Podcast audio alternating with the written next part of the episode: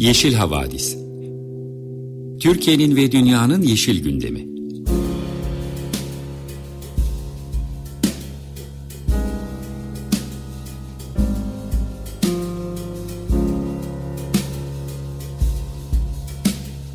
Hazırlayan ve sunanlar Selin Uğurtaş ve Arca Yılmaz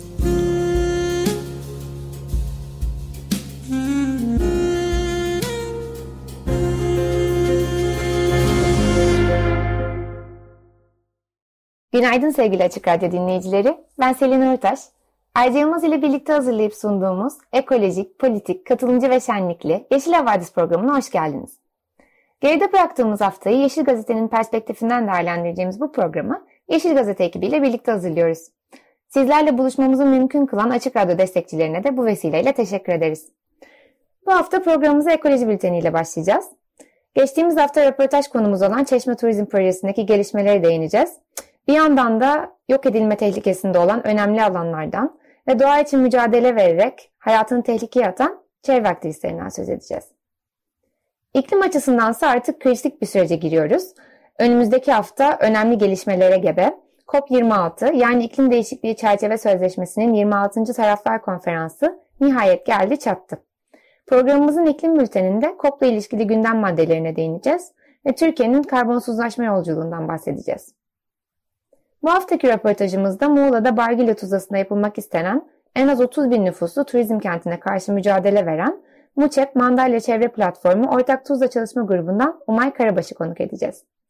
Son olarak Hak ve Özgürlükler bültenimizde ise kadın hakları, mülteci hakları ve hayvan hakları başlıkları altında birkaç önemli gelişmeyi sizlerle paylaşacağız. Ama hepsinden önce Yeşil Havadise ve 29 Ekim Cumhuriyet Bayramı sonrası uyandığımız bu güzel cumartesi sabahına keyifli bir parçayla başlayalım. Ray Charles ve Natalie Cole'un yorumuyla Fever'ı dinleyeceğiz. Ardından sevgili Arca ekoloji bülteniyle sizlerle olacak. Merhaba sevgili Açık Radyo dinleyicileri. Ekoloji gündemiyle karşınızdayız. Ben Arca Yılmaz. Geçen hafta Doktor Ahmet Soysal ile Çeşme Turizm, Turizm Projesi üzerine konuşmuştuk. Ahmet Bey bize projenin hala tam olarak bitmediğini ancak içinde marinalar, lüks rezidanslar ve golf sahalarının olduğu bir tesis kompleksi planlandığını aktarmıştı. Ee, aynı zamanda planlanan alanda endemik bitki türlerinin fok yuvalarının olduğunu, alanın hemen bitişiğinde ise Alaçatı sulak alanı olduğunu ve burada 160'tan fazla kuş türünün gözlendiğini söylemişti. Proje kamuoyunda zaman zaman İzmir'in Kanal İstanbul projesi olarak da geçiyor. Bu projeye karşı meslek ve çevre örgütleriyle İzmirlilerin açtığı bir dava var. Bu davanın bilirkişi incelemesi 27 Ekim'de yapıldı. Keşfi izleyenler arasında e, İzmir Büyükşehir Belediyesi'nin eski başkanı Aziz Kocaoğlu da vardı. Geçen hafta Ahmet Soysal e, İzmir ve Çeşme belediyelerinin desteğini şimdiye kadar göremediklerini de belirtmişti. Bunu da hatırlatalım. E, buradan bilirkişi sonucunu bekleyeceğiz. Bir başka proje ise İstanbul Kalamış'ta. Fenerbahçe Kalamış Yat Limanı'nın işletme hakkı 40 yıllığına Koç Holding'e bağlı e, tek art Kalamış ve Fenerbahçe Marmara Turizm Tesisleri AŞ'ye verildi. E, yaklaşık 2,5 milyar TL'ye verilmiş oldu bu e, ihale. Rekabet kurulu, kurulu da işletme hakkını 40 yıllığına bu ortaklığa verilmesini onayladı. Liman 2013'ten beri özelleştirilmeye çalışılıyor ve o zamandan beri de bir mücadele var. İlk önce Kadıköy Belediyesi, mahalle sakinleri ve Mimarlar Odası ve Şehir Plancıları Odası kararının iptali bu oda e, kararın iptali için özelleştirme yüksek kuruluna itiraz yapmıştı ve yaptıkları itirazlar reddedilmişti. Danıştay da benzer yönde başvuruları reddederken son dönemde Kadıköy Belediyesi yat limanının özelleştirilmesi yerine kendilerine satılması yönünde kampanya başlatmıştı. Ama bu da sonucu değiştirmedi. E, son olarak da Kadıköy Belediye Başkanı Şerdil Dara Odabaşı konuyu Anayasa Mahkemesi'ne götüreceklerini kaydetti. Yine bir mega proje var. Yine kıyı habitatında. Bu sefer Muğla Minas'ta. Ee, burada yüzlerce kuş türüne ev sahipliği yapan bir sulak alan var. Bargilya Tuzlası diye geçiyor bölgede. Ee, buraya e, büyük bir turizm kenti projesi yapılmak isteniyor. Ve bu proje eğer gerçekleşirse bölge yok olacak. Planlanan proje içerisinde binlerce konut, alışveriş merkezleri, oteller ve golf sahaları yer alıyor. Çevre ve Şehircilik Bakanlığı ise projenin ÇED raporuna olumlu kararı verdi. Muğla Çevre Platformu MUÇEP ve e, TMOP Muğla ise raporun bilimsel ve hukuki olarak hatalı olduğunu belirterek yürütmenin ivedilikle durdurulması için bu karara karşı bir dava açtı. Bölge ulusal öneme haiz sulak alan olarak tescilli, kesin korunacak hassas alan olarak da en yüksek seviyede doğal sit statüsüne sahip ve bir yandan da birinci ve üçüncü derece arkeolojik sitler barındırıyor. Bu ÇED'in olumlu kararının iptali için de bir imza kampanyası başlatılmış durumda. Anlaşılan o ki Türkiye'nin hiçbir yerindeki sulak alanlar rahat bırakılmıyor. Başka bir haber de Karadeniz'den geldi. Üzücü bir haber. E, ekoloji aktivisti ve ressam Gökçe Erhan'ın evi kültür balıkçılığı tesislerine karşı gerçekleştireceği basın açıklamasına saatler kala yandı. E, jandarma yangınla ilgili kundaklama şüphesiyle bir inceleme başlattı. E, Trabzon'un Sürmene ilçesinde yaşayan, çevre sorunlarına eserleriyle dikkat çekmeye çalışan ressam ve ekoloji aktivisti Gökçe Erhan'ın iki katlı ve yöresel mimarili evi kundaklama şüphesi taşı taşıyan yangında kül oldu. E, bu söz konusu yangın deniz ekosistemine zarar verdiği iddiasıyla kültür balıkçılığı tesislerine karşı gerçekleştirilecek basın açıklamasına saatler kala çıktı. Erhan yangından hemen sonra katıldığı basın açıklamasında biz atalarımızdan kalan evimizi kaybetmiş olsak da bu geri getirilebilir bir şey. Ben bir ressam olarak oradaki her ayrıntıyı aynı şekilde resmedebilirim. Yanan evimi tekrar ayağa kaldırabilirim ama denizi kaybettiğimizde bu geri döndürülemez diye konuştu. Umarım açıklığa kavuşur yangın sebebi en kısa zamanda ve biz de buradan Gökçerhan'a geçmiş olsun dileklerimizi iletelim. AK Parti tarafından yeni bir torba, yas, torba yasa taslağı başlatıldı. Ee, böyle bir hazırlık başlatıldı. Torba yasada bir madde var ve bu madde zeytinliklere ve zeytinlik sahalarına jeotermal sondaj kuyularının açılmasının e, önünü açıyor. E, termal suyun tespitinin ardından elektrik üretmek üzere jeotermal e, tesisler, jeotermal santraller kurulabilecek. Fakat bunun yapılabilmesi için mevcut zeytin ağaçlarından taşınabilecek olanların uygun bir alana taşınması ve taşınamayacak olanların yerine de 5 kat daha zeytin ağacı dikilmesi şartı olacak. Tabii bu biraz tartışmalı çünkü daha önceki yıllarda da pek çok kez e, zeytinlik kanunu için yasa teklifi hazırlanmıştı. E, teklifler zeytinliklerde e, ya da yakın çevresinde yatırımlarının önünü açmak istiyordu. E, zeytinlik kanunu olarak bilinen bu kanun 3573 sayılı zeytinliklerin korunması ve yabanilerin aşılattırılması hakkında kanun diye geçiyor. Ve bu kanuna göre zeytinliklere 3 kilometre mesafede kimyasal atık üretecek tesis kurulamıyor ve zeytin ağaçları izinsiz kesilemiyor. Anlaşılan yeni torba yasayla da zeytinliklerin bu hukuki koruması bir kez daha bypass edilmek isteniyor gibi görünüyor. Türkiye'de iç bölgede kuraklık daha da şiddetleniyor. Daha önceki programlarımızda da zaman zaman kuraklık haberlerine yer verdik. Ee, bu haftada e, Karaman'dan bir haber var. Ee, yeraltı su seviyesinin azalması sonucu yolda yarıklar oluştu. Kentte daha önce de yeraltı seviyesinin azalması sonucu yüzey yarıkların oluştuğu görülmüştü. Ayrancı ilçesine bağlı Karaağaç köyünde e, tarla yolu üzerinde yüzey yarıkları oluştu. Yeraltı seviyelerinin yeraltı su seviyelerinin azalmasından ötürü. Jandarma çökme tehlikesine karşı yola toprak döküp giriş ve çıkışları kapattı. E, daha önce de bu yarıklar Çoğulu köyünde e, oluşmuştu. Tabii sadece kuraklık değil belki. Bunun içinde yanlış sulama politikaları ve e, sulak alanların tahribatı da var. Bunlar da yeraltı su seviyelerinin düşmesine sebep oluyor. Şimdi sırada bir istilacı tür haberimiz var. İklim değişikliğinin yol açtığı sulardaki sıcaklık artışıyla birlikte özellikle 2012'den sonra Akdeniz'de kısa sürede yayılan aslan balığı İzmir kıyılarına kadar çıktı. Balık Karaburun'da toplu halde görülmeye başlandı. Hint Okyanusu ve Büyük Okyanus'un batı kısımları ile Kızıldeniz'deki mercan kayalıklarında yaşayan aslan balığı Süveyş kanalı üzerinden 90'lı yıllarda Akdeniz'e giriş yapmıştı ve buradan da Ege'ye yayılmaya başladı. Özellikle 2012'den sonra kısa sürede yayılan aslan balığı e, İzmir'e kadar çıktı ve Karaburun'da toplu halde görüldü. E, uzmanlar da bu yayılış sürecini yakından izliyor. Karaburun'da dalış merkezi işletmeni e, işleten eğitmen Hamdullah Aras, bölgede yaklaşık 30 yıldır profesyonel dalış yaptığını, geçen yılın sonunda ise ilk kez aslan balığına rastladığını, diğer dalgıçların da karşılaştığını ee, ve bu sayılarının da hızla arttığını fark ettiklerini ifade etti. Adnan Menderes Üniversitesi Fen Edebiyat Fakültesi e, Biyoloji Bölümü Hidrobiyoloji Anabilim Dalı Başkanı Profesör Doktor Murat Bilecen, Bilecenoğlu da özellikle kıyı balıkları çok ciddi kıyı balıklarını çok ciddi miktarlarda tüketiyor. Aslan balığını tehlikeli yapan hem obur olması ve dikenlerinin zehirli olması ama diken dışında bir sıkıntı yok ve eti tüketiliyor.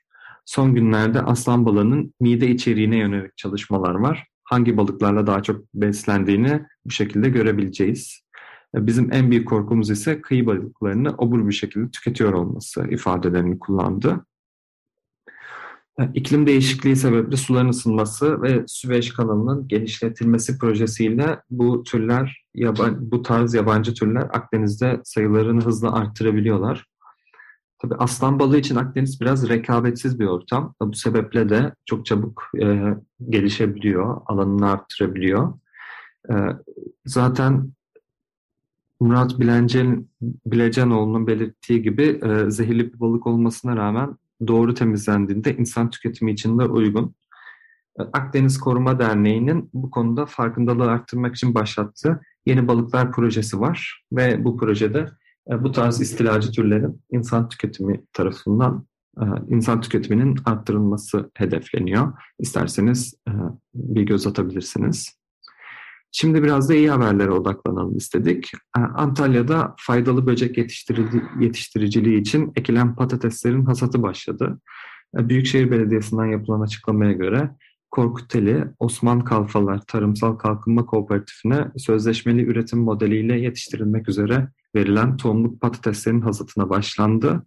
Ee, bu patatesler e, Büyükşehir Belediyesi Belediyesi'nce satın alınarak biyolojik mücadele için faydalı böcek üretiminde kullanılacak.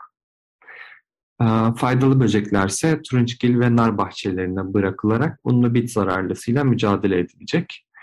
Ee, bu sayede pestisit kullanımını azaltmak, e, tüketici sağlığını korumak ve işçilik ve pestisit maliyetlerinin azaltılması amaçlanıyor. Bir başka haber ise e, koruma statülerine dair. İki bölgenin koruma statüsü yükseltildi. Bir de yeni bir milli park alanı belirlendi. Cumhurbaşkanı Recep Tayyip Erdoğan imzasıyla resmi gazetede yayınlanan karara göre e, Mersin ve İzmir'de iki sit alan kes, kesin korunacak hassas alan ilan edildi.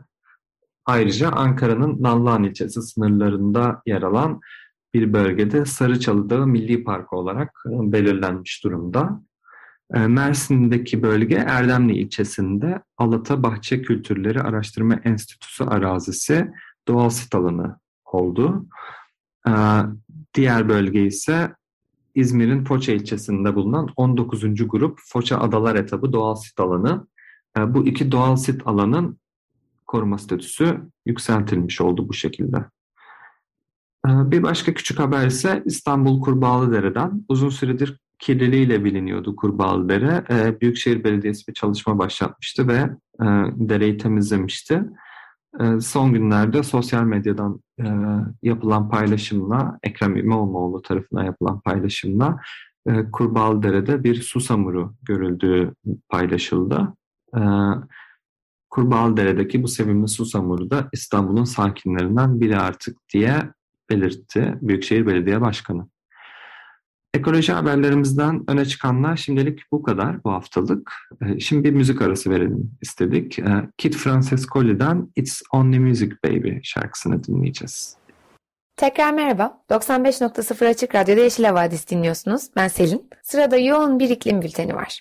Haftalardır bahsettiğimiz, iklim gündeminin epeyce hareketlenmesine neden olan COP26, 31 Ekim Pazar günü yani yarın başlayacak ve 12 Kasım Cuma gününe kadar devam edecek. COP26 neden önemli derseniz 2015'te Paris Anlaşması'nın imzalanmasından bu yana ilk defa aynı süreçte kaydedilen gelişmelerin değerlendirileceği bir konferans yapılacak. Bu konferans pandemi nedeniyle günümüze kadar ertelenmişti. Şimdi İskoçya'nın Glasgow şehrinde Birleşik Krallık Başbakanı Boris Johnson'ın ev sahipliğinde gerçekleşecek. Ve konferansın her günü iklim finansmanı, enerji dönüşümü, adaptasyon, ulaşım gibi farklı farklı konu başlıklarını tartışmaya ayrılacak. Tabii bu konferansa giden yol da e, yeni açıklanan endişe verici raporlar ve liderleri ciddiyetle harekete geçmeye çağıran eylemlerle dop doluydu. Zira ısınmayı 1,5 dereceyle sınırlandırmak ve iklim krizinin en kötü sonuçlarından kaçınmak için çok kısa bir zamanımız var. Buna karşı ne hükümetlerin ne de çok uluslu şirketlerin konuya gereken aciliyetle yaklaştıklarını söylemek güç. Geçtiğimiz hafta genç iklim aktivistleri küresel olarak eş zamanlı eylemler düzenlediler. Türkiye'de de gençler İstanbul'da Maçka Demokrasi Parkı'nda eylemdeydiler. Eylemde birçok konuşma yapıldı. Ee, Fridays for Future adına konuşan Zelal Can Polat, önümüzdeki günlerde İskoçya'nın Glasgow kentinde başlayacak COP26 zirvesinde karar alıcıların birbirlerini değil, bilim insanlarını ve biz gençleri dinlemelerini istiyoruz dedi. COP26'nın ilk haftasının ardından ise 6 Kasım Küresel Eylem Günü gelecek. COP26 Türkiye Koalisyonu 6 Kasım'da tüm vatandaşlara bulundukları yerlerdeki yerel kampanyalara ve tabanda örgütlenen gruplara katılma çağrısında bulundu. Bu küresel eylem gününün, gününün amacı COP26 sırasında iklim hareketinin taleplerini yükseltmek ve sesini daha duyulur kılmak. Koalisyonun açıklamasında adalet bize dünya liderleri veya şirketler tarafından sunulmayacak. Sadece ve sadece biz tüm dünya halkları için adil bir geleceği tasarlayıp inşa edebiliriz ifadesi kullanıldı. Şimdi bahsettiğimiz şu endişe verici raporları da kısaca değinelim istiyorum. İlk olarak salı günü Birleşmiş Milletler Çevre Programı Danimarka Teknik Üniversitesi ile ortak çalışmasının ürünü olan emisyon farkı raporunu yayınladı. Rapora göre küresel sıcaklıklar yüzyılın sonuna kadar 2,7 derece artacak. Üstelik bu artış yeni ulusal vaatlere ve tedbirlere rağmen gerçekleşecek. Neden derseniz e, küresel ısınmayı Paris Anlaşması'nın hedeflediği 1,5 derecede sınırlandırmak için 2030 yılına kadar karbon emisyonlarında %45'lik bir azalma gerekiyor. Oysa mevcut taahhütler yalnızca %7.5'lik bir azalma, azaltma yaratabilecek seviyede. The Guardian'ın aktardığına göre Birleşmiş Milletler Genel Sekreteri Antonio Guterres, ihtiyaç duyulan liderlikten yoksun olduğumuzu söyledi ve eyleme geçmek için bunun gibi daha kaç rapora gerek duyulduğunu sorguladı. Raporu hazırlayan Birleşmiş Milletler Çevre Programı Yönetici Direktörü Inger Andersen ise iklim değişikliği artık geleceğin sorunu değil, bu artık şu anın bir sorunu. Küresel ısınmayı 1,5 derece ile sınırlandırma şansına sahip olmak için sera gazı emisyonlarını neredeyse yarı yarıya indirmek için 8 yılımız var. Planları yapmak, politikalar uygulamak ve nihayetinde kesintileri gerçekleştirmek için 8 yıl dedi. Tabii COP26'nın iklim krizi için en önemli yönlerinden biri ülkelerin Paris Anlaşması'nda sundukları ulusal katkı beyanlarını güncelleyecek olmalarıydı. Fakat rapora göre ülkelerin ancak yarısı bunu yaptı. Hükümetler belirsiz ve yeterince hırslı olmayan taahhütlerde bulunmakla eleştiriliyorlar. Hükümetlerin yetersiz kaldığı bir diğer konu ise iklim finansmanı. 2009 yılında gelişmiş ülkeler e, iklim krizinden daha sorumlu olan fakat buna karşın etkilerini daha sert yaşayan, gelişmekte olan ülkelere destek olmak için 100 milyar dolar finansman sağlama taahhüdünde bulunmuşlardı. Ve bu finansmanın da 2020 yılında hazır olması sözü verilmişti. Ancak tabii ki bu tarihte bir sarkma oldu. Şimdi bu gecikmenin 2023'e kadar devam edeceği tahmin ediliyor. Dünya Kaynakları Enstitüsü'nün analizine göre 23 gelişmiş ülke iklim finansmanına adi şekilde katkıda bulundu. Ancak bazı ülkeler taahhütlerini yerine getirmediler e, ancak yarısını sağladılar. Bunlar arasında Amerika Birleşik Devletleri ve Avustralya gibi ülkeler yer alıyor.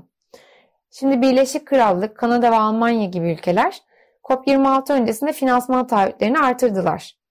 Ancak bu artır, e, artırmalara rağmen 100 milyar dolar ancak 2023 yılında ulaşılabilecek. Tabii finansman her ne kadar ulaşmasa da iklim krizinin etkileri beklemiyor. Birleşmiş Milletler COP26 akabinde bir de Asya'da iklimin durumu raporu yayınladı ve 2020 yılının Asya kıtası için kaydedilen en sıcak yıl olduğunu duyurdu. Rapora göre iklim krizi kaynaklı felaketler kıta ekonomilerine büyük zararlar verdi. Bu zarar Çin'de 238 milyar dolar, Hindistan ve Japonya'da 80 milyar doların üzerinde tespit edildi. Sel, fırtına, kuraklık gibi tehlikelerin hem sürdürülebilir kalkınmayı etkilediği hem de gıda ve su güvensizliğini artırdığı vurgulandı. Buna benzer bir başka rapor ise İtalya merkezli Avrupa Akdeniz İklim Değişikliği Merkezi tarafından yayınlandı.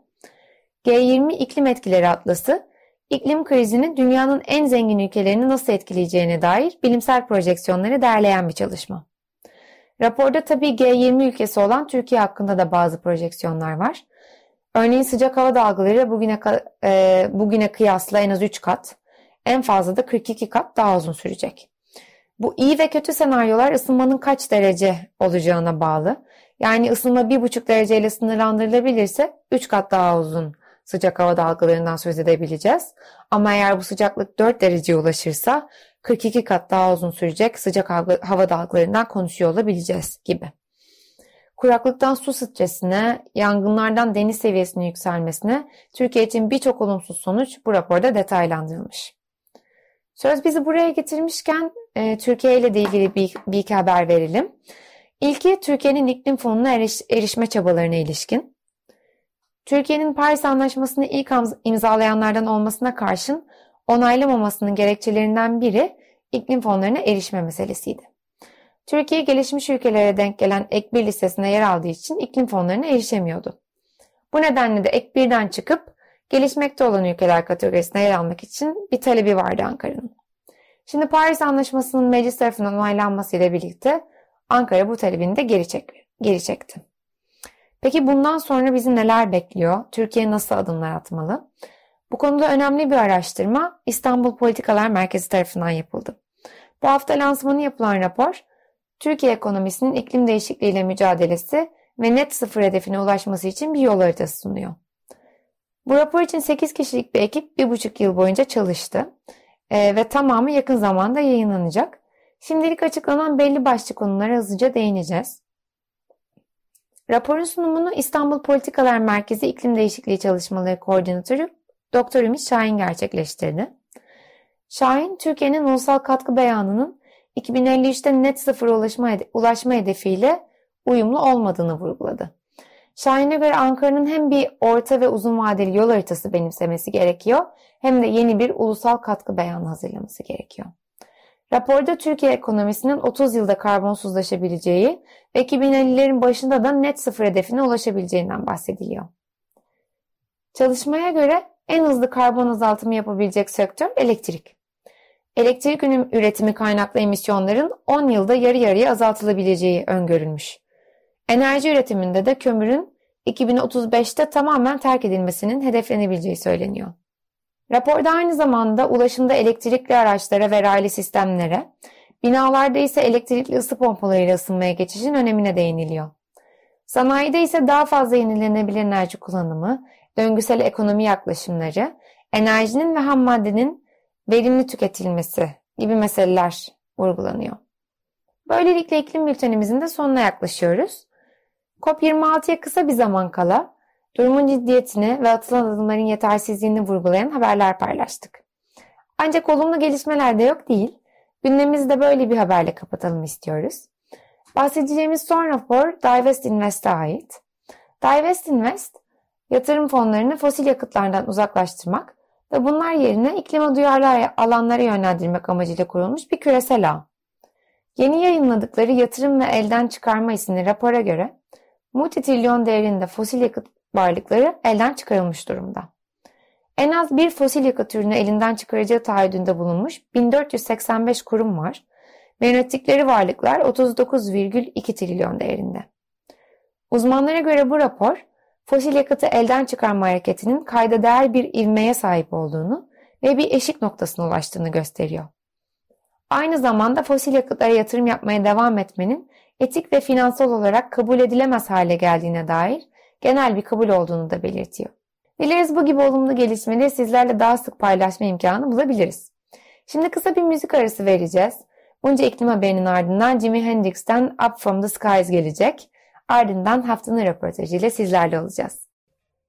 Merhaba, 95.0 Açık Radyo'da Yeşil Havadisi dinliyorsunuz. Ben Selin. Sırada bu haftaki röportajımız var. Bugünkü konumuz Muğla'da yüzlerce kuş türüne ev sahipliği yapan, kıymetli bir sulak alan olan Bargile Tuzlası'nda yapılmak istenen turizm kenti ve buna karşı verilen mücadele. Konudan sevgili Arca da ekoloji bültenimizde kısaca bahsetmişti. Proje iki holdingin işbirliğiyle yapılmak isteniyor ve 3000'den fazla konuta ek olarak alışveriş merkezleri, oteller ve bir golf sahası inşa edilmesi öngörülüyor. Söz konusu alanın ulusal ve uluslararası mevzuatla koruma altında olması da maalesef ÇED olumlu kararına engel olamadı.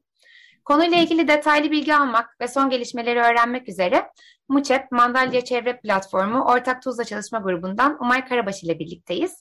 Umay Hanım hoş geldiniz. Hoş bulduk. Merhabalar. Teşekkürler davet için. Biz teşekkür ederiz. Ee, öncelikle Bargilya Tuzla, Tuzla Sulak alanından ve ekolojik öneminden bahsedelim istiyorum. Ee, bölge 2001 yılında önemli kuş alanı ilan edilmiş. Ee, pelikanlar ve flamingolar da dahil olmak üzere birçok kuş türüne ve diğer canlılara yaşam alanı sunuyor. Bize biraz hayatta tuttuğu biyoçeşitlilikten bahsedebilir misiniz? Tabii. E, burası bir, e, sizin de söylediğiniz gibi bir lagün ekosistemi, bir sulak alan. E, lagün ekosistemi dediğimizde e, aslında acı su, tuzlu su ve tatlı suyun karışımından, e, ortaklaşmasından, e, bunların beraber varlığından oluşan bir ekosistemden bahsediyoruz.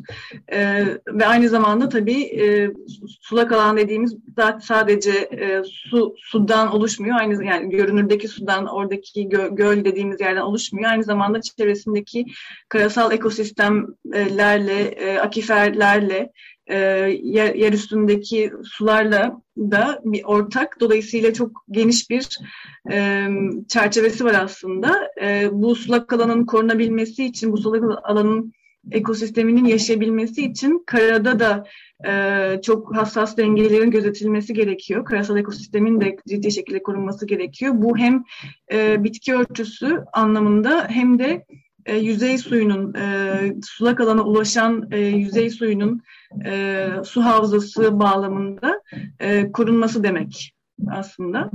E, yani Tuz, Tuzla'ya baktığımızda e, pek çok yani başka ülkemizdeki başka e, e, sulak alanlara göre küçük gözükse de e, 90'lardan beri yapılan kuş gözlemlerine baktığımızda 200'ün üzerinde e, kuş türünün e, tuzlayı e, beslenme, barınma, yaşama, üreme için kullandığını görüyoruz. Bu çok ciddi bir çeşitlilik. E, bu kuşlar, e, kıyı kuşları, su kuşları, yırtıcılar, ötücüler, göçmenler, e, sürekli barınanlar, yerli kuşları yani e, ve bu sadece kuşlar için yani e, aynı zamanda burası sığ bir e, su, sulak alan olduğu için balıkların da e, büyüyebilmesi e, anlamında e, önemli. E, flamingoların e, besin kaynaklarını bulabilmeleri için önemli. E, gibi gibi aslında şimdi e, daha pek çok şey sayılabilir. Bunun, bu kadarlıkla yetineyim ben şimdi. Devam edelim. Çok teşekkürler. Ee, tabii bu lagün ekosisteminin hem e, hayat verdiği canlılar var hem de Milas ve Bodrum'un kullandığı suyun tuzlanmasını önlemek gibi de bir işlevi olduğundan e, bahsediyorsunuz. Biraz bu boyutunu açıklayabilir misiniz konunun? Tabii. E, şimdi lagün dediğimizde aslında kısacık az önce de e, lafını ettim. E, yani kara, karayla deniz arasında bir bariyer gibi. Yani e, tuzlu suyun e, top, toprağa daha fazla nüfus etmesini tırnak içinde engelleyen, onu e, onun onun bir bariyeri gibi e, düşünebiliriz. E, bunu bir bitki örtüsüyle beraber aslında yani tuz, tuz lagün ekosisteminin e, kıyıdaki bitki örtüsüne baktığımızda deniz börülceleri gibi e, bitkiler aslında e, bu e, tuzlanmanın e, yani onu tolere eden, o tuzlanmayı tolere eden bitkiler olduğunu görüyoruz. Sadece bir, deniz börülceleri değil ama tan tanıdık bir bitki olduğu için bunu evet. örnek vermek ee, evet, e, dolayısıyla şimdi e, lagün ekosistemleri, e, şimdi iklim krizine çok yoğun artık hep beraber konuşuyoruz. Çok e, herkesin inkar edemeyeceği bir noktaya geldi iklim krizi e, deniz iklim krizinin sonuçlarından bir tanesi de deniz seviyelerinin yükselmesi olacak biliyorsunuz. E, bu konuda yapılan bilimsel e, öngörüler çerçevesinde e, kıyılarda de, deniz seviyesinin e, özellikle yani Tuzla civarında 1 ila 3 metre yükselebileceği öngörülüyor. E, dolayısıyla Şimdi lagün ekosistemlerini e, olduğu gibi yani o ekosistemin kendisini e, bu şekilde korumanın da böyle bir önemi var. Deniz seviyesi yükseldiğinde burası hem lagünün kendisi hem de e, kıyıda adapte olmuş yani o tuzlu, tuzluluğa adapte olmuş toprak tarafı, kara tarafı iklim krizine karşı aslında hem akiferi yani su kaynaklarını hem de e, bu bağlamda topraktaki, karadaki diğer canlılığı e, koruyacak, e, buna karşı e, bir bariyer oluşturacak bir ekosistem dolayısıyla çok ciddi, çok hassasiyetle korunması gerekiyor. E, bizim bu e, projeye karşı çıkma sebeplerimizden bir tanesi de bu. Yani ÇED raporu e, yani e, neresinden tutsanız elinizde kalan bir ÇED raporu olmakla beraber aynı zamanda e, Tuzla Sulak kalan Bargilya Tuzlası ile Güllük Deltası arasında kalan ekolojik koridora yapılmak isteniyor. 4 milyon e, küsur metrekarelik işte sizin de girişte söylediğiniz gibi binlerce konut, golf sahaları, e, oteller, AVM'ler vesaire e, ve e, araziyi gördüğümüzde e, o mesela örneğin golf sahasının yapılmak yapılmak istendiği bir golf sahası yapılmak istendiği yer Taşkın Düzlüğü yani taşkın düzlüğü dediğimiz yer aslında e, işte sulak alanın e, tatlı su tuzlu su dengesini korum, korunmasını sağlayan, e, tatlı su girişini e, sağlayan yerlerden bir tanesi. Şimdi siz oraya golf sahası yaptığınızda, işte arkasına bir baraj yaptığınızda ki öyle usulsüz bir baraj yapılmış e, yaptığınızda e, sulak alanın e, su dengesini bozuyorsunuz. Yani e, zaten iklim krizi gibi bir şey gündemde, çok ciddi bir şekilde gündemde bir de karada böyle insan eliyle bir takım müdahaleler, çok çok ciddi müdahaleler yaptığımızda e, işte sulak alanın e, ölüm fermanı demiştik biz. Bunu hiç abartmadığımızı e, araziyi gördüğümüzde de görmüş olduk gerçekten. Evet, özellikle bu yaz biz de Bodrum'la ilgili susuzluk haberlerini çok okuduktan sonra hani hala böyle projelerin e, tasarlanıyor olması Can sıkıyor evet. gerçekten. Bu projenin de geçmişi anladığım kadarıyla uzun yıllara dayanıyor. Yani hem biraz projenin detaylarından bahsedelim istiyorum. Biz kısaca konutlara, otellere vesaire değindik ama siz baraj gibi bizim çok e, bilgimiz olmayan boyutlarından da bahsettiniz. E, yani hem e, projeyi biraz detaylandırabilir misiniz? Hem de bu geçmişi sanırım 10 küsür yıldır yapılmaya çalışılan bir şey bu. Biraz onlardan bahsedebilirseniz çok sevinirim. Tabii aslında 90'lardan itibaren orada arazi toplanmaya başlanmış ee, ve 90'lardan beri e, yani 90 e, evet 90'ların başları diyebiliriz. Orada böyle bir, bir bu niyetler başlamış e, ve toplaya toplaya e, işte böyle bir önümüze bir turizm kenti projesi geliyor. E, bu burada e, şimdi bu e, baraj aslında ÇED raporu içinde yok. Bu daha önce yapılmış ve Doğa Koruma Milli Parklar tarafından durdurulmuş bir e, proje. Fakat bu e, yani orasının e, şimdi tabii biz görüntü yok elimizde. O orasının bir baraj değil de işte göl e, pardon bir imar yolu olduğunu savunuyorlar. Tabii e, öyle bir şey yok. Yani önünde de zaten baraja girmek tehlikeli ve yasaktır tabelası var. E, e, yani bu projenin biz ÇED raporunu incelediğimizde e, karada yapılacak yapılaşma, betonlaşmanın dışında bir de e, su, on, onlar da e, suyun çok kıt olduğuna e, değinmişler ve ters ozmoz e, yöntemiyle kıyıda e, e, bir takım kuyular açılarak yani ters ozmoz sondajları yapılarak e, tatlı su elde edeceklerini söylemişler. E, fakat mesela bu, bu proje bile, bu söyledikleri bile başta başına bir chat sürecine tabi olması gerekiyor. Çünkü o boyuttaki bir e, turizm kentine, o boyuttaki bir kullanım suyu talebine e, ne kadar ters ozmoz e, sondajı yapılacak, bu ters ozmoz nasıl kullanılacak, su kullanıldıktan sonra nasıl e, bertaraf edilecek, e, gibi gibi e, sorular var. Bunların yanıtı tam olarak yok aslında. Ters ozmoz bunu da şu bağlamda önemsiyorum aslında. Kıyıda yapmayı planlıyorlar bu ters ozmoz sondajlarını. Bu da doğrudan kıyı kıyıya ve sulak alana müdahale. Ee, Onu biraz açabilir misiniz bizim için? Ters ozmoz tam olarak nedir? Etkisi nedir? Ters ozmoz şöyle bir şey. Teknik olarak çok detayına e, hani bir, bir, bir e, mühendis değilim. Ben de e, şöyle tarif edeyim. Ters ozmoz e, deniz suyundan e, tatlı su elde etmek aslında. Yani deniz suyunu çekiyorsunuz, oradan e, tuz, tuzluğunu arındırıyorsunuz ve gerisini Bu çok pahalı bir işlem çok, değil mi? Tabii, Çok çok tabii yani hani işin maddi tarafı bir tarafa, maddi yönü bir yana e, bu şimdi geriye bıraktığınız e, daha tuzlu su da aslında alanın e, o e, sulak alan o lagünün tuzluluğunu arttıracak aslında. Yani e, kıyıda e, ilk sondajları kıyıda yapıp doğal bir filtreleme olacak demişler. Fakat bu mesela akifere doğrudan bir müdahale. E, kaç tane sondaj noktası olacak bunu bilmiyoruz. Kıyı e, şeridi aslında çok çok az.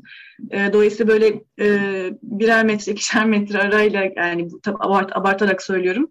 E, sondaj noktaları mı yapmayı planlıyorlar? Nedir? Hiçbir bilgimiz yok. Yani e, yani aslında şöyle söylemekte hiçbir yanlışlık yok.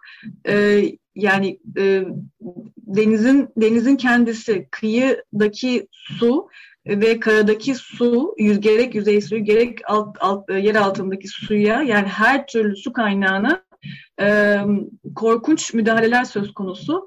E, yani suya bu kadar müdahale ettiğinizde de zaten e, onun ona bağlı olan yaşamın e, tamamına çok ciddi ve geri dönüşsüz müdahale etmiş oluyorsunuz. E, bu kabul edilebilir bir şey değil gerçekten ve ne pahasına bir turizm kenti kurma pahasına bu da planlara da aykırı aslında. Bu epey de e, yani 30 binlik bir nüfus öngörülüyor sanırım. Ee, evet yani proje dosyasında öyle diyorlar fakat aslında açıkladıkları e, konut oranına baktığımızda e, bunun çok daha yüksek olduğunu görüyoruz. ÇED raporu yani 40, 40 bin 45 binleri bulabileceğini düş, görüyoruz hesaplamalarımızda. E, aslında aynı zamanda e, bu projenin reklamını yaptıkları kimi e, emlak sitelerine baktığımızda da orada 80 binler 90 binler civarında bir nüfus hayal ettiklerini okuyoruz. E, böyle yazılar mevcut. E, yani biz bunları ilk gördüğümüzde e, kendi aramızda şöyle esprisini de yapmıştık. Yani buraya bir kaymakam atanması gerekiyor. yani İçişleri Bakanlığı'ndan acaba izin aldılar mı? Yani öyle bir nüfus ki yani düşün Bodrum'la Milas arasına yani buradaki yapılaşma e, yapılaşma baskısı, nüfus baskısı, kaynakların plansız tüketimi vesaire gibi zaten hali hazırda çok ciddi problemler var maalesef. Bir de buraya bu, bu boyutta e, e, bir e, proje getirdiğinizde, bu boyutta bir nüfus getirdiğinizde artık e, yani buradaki insan nüfusu da buradan kaçmak isteyebilecek diye düşünüyoruz belki de. Yani e, çok çok ciddi bir e, yani bu projenin aslında e, teklif dahi edilemiyor olması lazım maalesef. Öyle bir proje e, maalesef değil. Onay almak teklif dahi edilemiyor olması lazım. E, ama teklif ediliyor ve onaylanıyor. Ama biz de gereğini yapıyoruz. Evet, siz de konuyu yargıya taşıdınız zaten. Sanırım Türkiye Mühendislik evet. Mimar Odaları Birliği ile birlikte. Ee, evet. ÇED raporunun bilimsel ve hukuki olarak hatalı olduğu e, iddiasında evet. bulunuyorsunuz. E, yakın zamanda bölgede bir bilirkişi incelemesi de yapıldı sanırım bu hafta içerisinde. Biraz son durumu anlatabilir misiniz bize?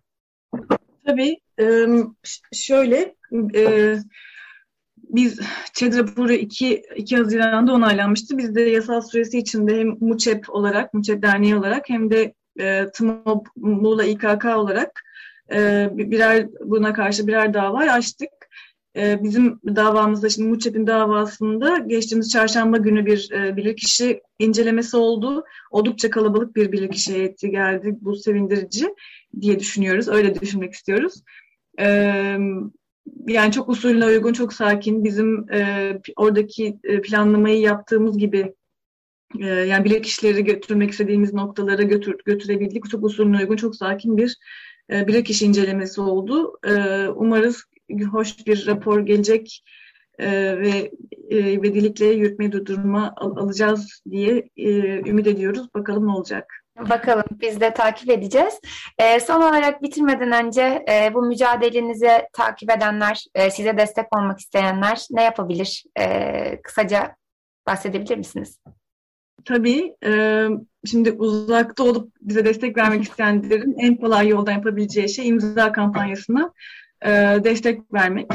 E, Change.org, Change.org'da e, Tuzla Sulak Alani diye yazdığımızda orada, orada bir e, tu, e, bir imza kampanyamız çıkıyor. E, Bargilya Tuzlası yaşasın diye de bir hashtagimiz var. O hashtag'i de sosyal medyadan takip ederek e, çeşitli haberlere ulaşmak mümkün. O hashtag'i e, destek olmak mümkün. O hashtag'i kullanarak e, söz ürettiklerinde sesimizin daha da yükseleceğini düşünüyoruz. E, biz de Bargilya tuzlası yaşasın diyoruz. E, bu arada belki şunu da söylemekte fayda var. Bargilya e, ve e, proje alanındaki Kindia e, antik kentleri e, aynı zamanda oranın arkeolojik sitleri. Yani çok ciddi bir doğal ve kültürel miras söz konusu. E, binlerce yıllık ortak yaşam söz konusu. Ee, geçtiğimiz günlerdeki basın açıklamasında da söyledik. E, zeytin hasadı geldi. Şimdi zeytinyağı sıkım zamanı geldi. Bölgede çokça e, zeytinlikler de mevcut. E, bu ortak yaşam, bu e, doğayla, binlerce yıllık kültürüyle devam eden e, barışık yaşam e, sürsün e, istiyoruz biz. E, bize destek olabilirler imza kampanyasına destek olarak diye toparlayayım. Teşekkür Çok ederim. teşekkür ederiz. Ee, hem anlattıklarınız hem de mücadeleniz için Humayun'um. Çok sağ olun. Biz teşekkür ederiz. Şimdi kısa bir müzik arası vereceğiz. Ardından sevgilerce hak ve özgürlüklere dair haberlerle sizinle olacak.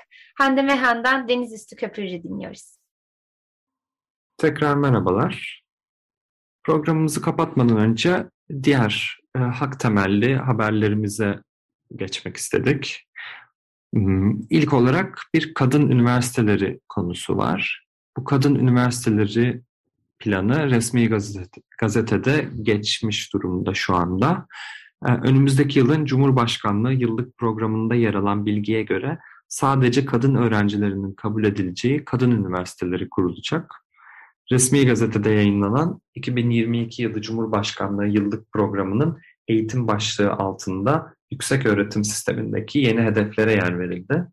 Belirlenen hedefler arasında Cumhurbaşkanı Recep Tayyip Erdoğan'ın ilk olarak Japonya'da duyurduğu ve daha sonra 2019-2023 dönemini kapsayan 11. kalkınma planında da yer alan kadın üniversitelerine ilişkin yeni hedefler yer almış durumda. Ee, ne kadar uygulamaya geçebilecek e, bekleyip göreceğiz. Bir başka haber hayvan haklarına dair. Ee, Konya'da onlarca köpek diri diri gömülürken görüntülendi. Konya'nın Sarayönü ilçesinde cep telefonu kamerasına yansıyan görüntülerde onlarca köpeğin Sarayönü ilçe belediyesi personeli olduğu iddia edilen kişilerce açılan bir çukura canlı canlı gömüldüğü görüntülendi. Ee, çukura atılan köpeklerden birisinin de uyuşturucunun etkisinden kurtularak çukurdan çıkıp hızla uzaklaştığı kameralara yansımış. Ee, olayla ilgili Sarayönü Kaymakamlığı adli ve idari bir soruşturma başlatmış durumda. Hmm, başka bir haber e, mülteci haklarına dair. E, ırkçı bir sokak röportajında e, muz yeme üzerine geçen bir diyalog vardı. Buna tepki gösteren 7 Suriyeli sınır dışı ediliyor. İçişleri Bakanlığı Göç İdaresi Genel Müdürlüğü muz yeme videosu paylaşan 7 kişinin sınır dışı edileceğini duyurdu. Bir so- sokak röportajı dışın sırasında bir vatandaş e, Suriyeli şahsa yönelik yaptığı ben muz yiyemiyorum, siz kilolarca muz alıyorsunuz ırkçı yorumuna tepki göstermek için muz yeme akımı başlatan Suriyeliler hakkında yasal işlem gerçekleştirildi. Ve bunun üzerine İçişleri Bakanlığı Göç İdaresi Genel Müdürlüğü de muz videosu paylaşan 7 kişinin sınır dışı edileceğini duyurdu. Yani suç tanımı genişledikçe genişliyor herkes için. Son olarak güzel bir haber verelim istedik kapatmadan. Şahika Encümen yeni bir rekor kırdı. Serbest dalışçı Şarkı Ercümen paletsiz değişken ağırlık kategorisinde tek nefeste 100 metre derinliğe inerek dünya rekoru kırdı. Bu 100 metre derinliğe 2 dakika 53 saniyede indi. Ee, paletsiz ve tüpsüz bu derinliğe inen e, Şahika Ercümen bu dünya rekoruyla aynı zamanda iklim krizi, küresel ısınma ve toplumsal cinsiyet eşitliği gibi konulara dikkat çekmek istedik diye e, sözlerine e, diye belirtti. Ee, evet, son haberlerimizden sonra şimdi bir Sezen Aksu parçasıyla bültenimizi kapatalım istedik. 1945 parçasını dinleyeceğiz.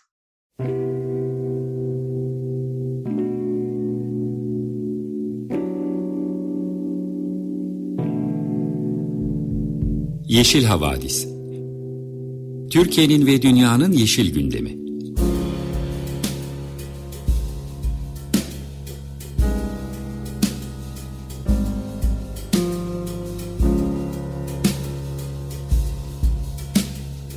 Hazırlayan ve sunanlar Selin Uğurtaş ve Arca Yılmaz.